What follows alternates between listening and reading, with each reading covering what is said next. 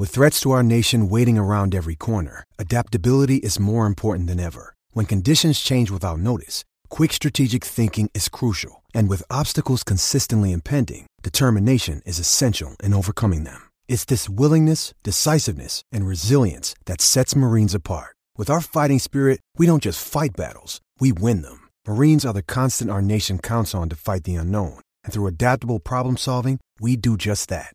Learn more at marines.com. You're tuning into Black and White Sports on YouTube. The no holds barred truth on sports. The main event starts now. I'm back. Rodrance for Black and White Sports. Once again, we are going to talk about Alana McLaughlin, the ex Army Ranger Special Forces male that stepped into the ring last Friday night against a female in a transgender mixed martial arts bout. Now, we made several videos. People are coming out really starting to be critical of what happened the other night. Why? Because we've got something that former Good Morning Britain's host, Piers Morgan, has come out and slammed as woke ideology that is starting to trickle in and now is flooding in to the flat dangerous. And we talked about how dangerous it was to have somebody that was a male get into the ring with a female, okay? And uh, of course, this fighter has somehow justified his comeback, calling everybody that's against this transphobes because that's what happens, all right? Um, we're supposed to somehow feel bad that this guy is getting in a ring and somehow, some way, got an athletic commission. By the way, Florida Athletic Commission, you sanctioned this fight. You were a joke. Okay, you were a joke. This is dangerous. You should have never sanctioned this fight, but you did. Uh, well, he has come out and he has hammered what we saw the other night. I don't always agree on everything Piers has got to say, but I found this article interesting and wanted to share it because he is none too happy, much like the rest of us. It was the moment ideology met cold, hard reality.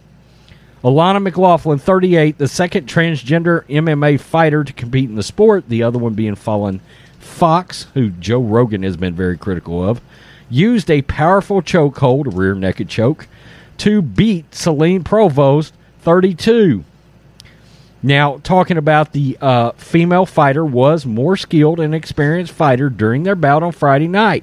McLaughlin only took up MMA earlier this year, whereas Provost has been doing it a decade. Well, this makes her look, this makes McLaughlin's case look even worse, okay?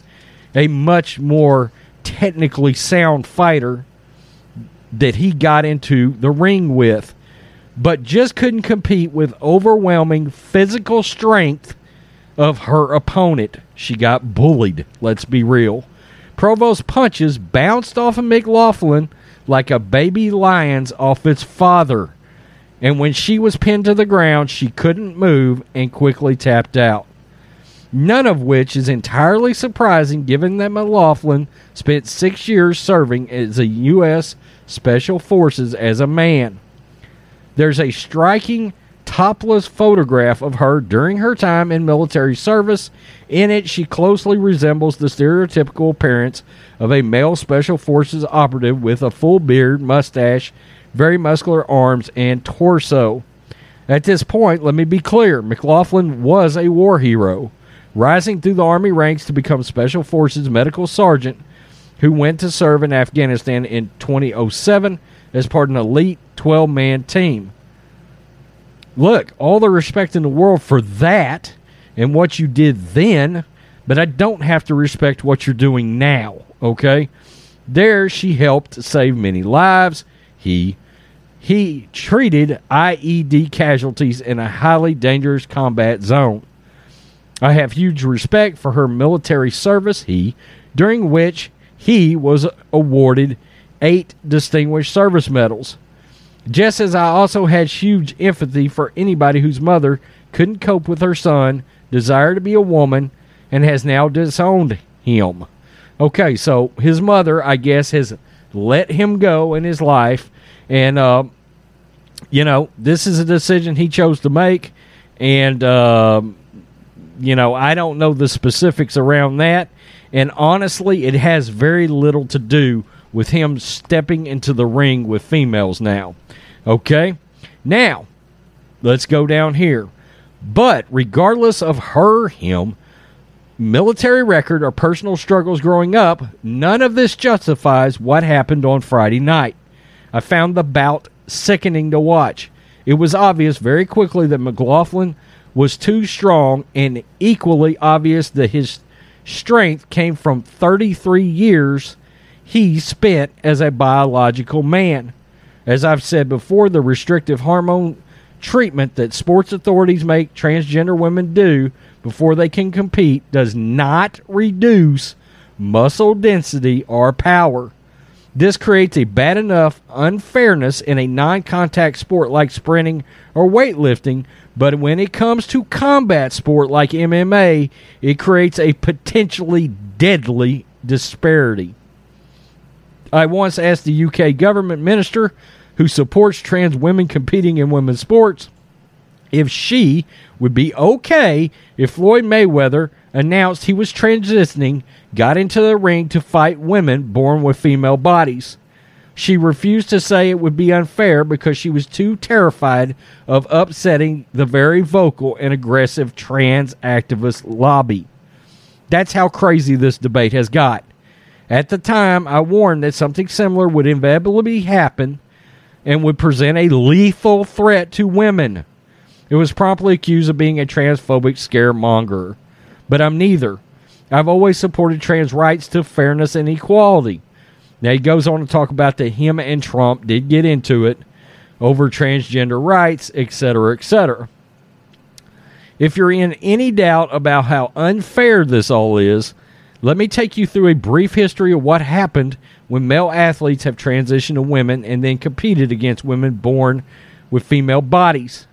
In 2017, sprinter Cece Telfer, we have covered her on this channel, was ranked 390th among males in the NCAA division athletes in the 400 meter hurdle. In 2018, Telfer transitioned. In 2019, Telfer was the NCAA Division II women's 400 meter champion.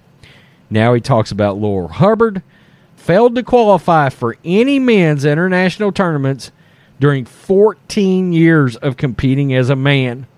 Then Hubbard transitioned, qualified for 11 tournaments, including the Tokyo Olympics. Australian handball player Hannah Mouncey scored zero goals in 22 appearances for the Australian men's handball team. Transition scored 23 goals in six appearances for the women. And he goes on to talk about uh, another instance in cricket.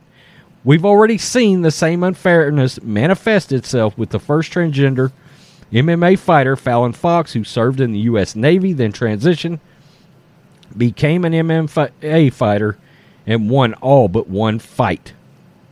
In one of them, she fractured a woman's skull. I fear it is to the worst is yet to come. The Guardian builds itself as a women friendly feminist newspaper, yet its interview with Lana McLaughlin was unquestionably supportive despite the very serious danger trans women MMA fighters so obviously pose to women born in female bodies.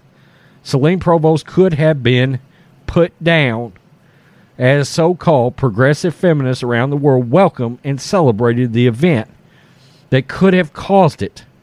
As for McLaughlin, she has posted indignant Instagram messages hitting back at her critics with a seriously disingenuous assessment of the fight. That's where she goes on to kind of try to prop up the the lady that she fought, who ultimately was, uh, you know, bullied down by this fighter. Let's be real.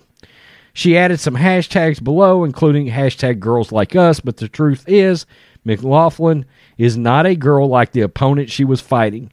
She was born with a massive physical advantage of being a, in a male body and the next girl with a female body that she fights might not come out.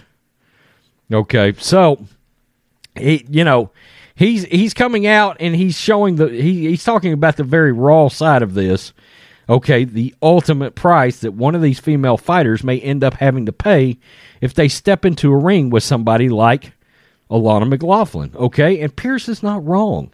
I think that's the fear that a lot of us have. You know, I don't like the competitive imbalance part of this one bit.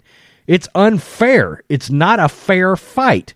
And now we're talking about literal combat sports. I mean, it's bad enough that it's things like sprinting and all these things. You know, women are losing scholarships to universities now to men. Okay? Plain and simple. But Piers is talking about the real horrible side of this, okay? The, the side that could take a really awful turn, okay? And I think that's why you're seeing a lot of these UFC fighters speaking out. It's one of the reasons we're talking about it in videos, okay?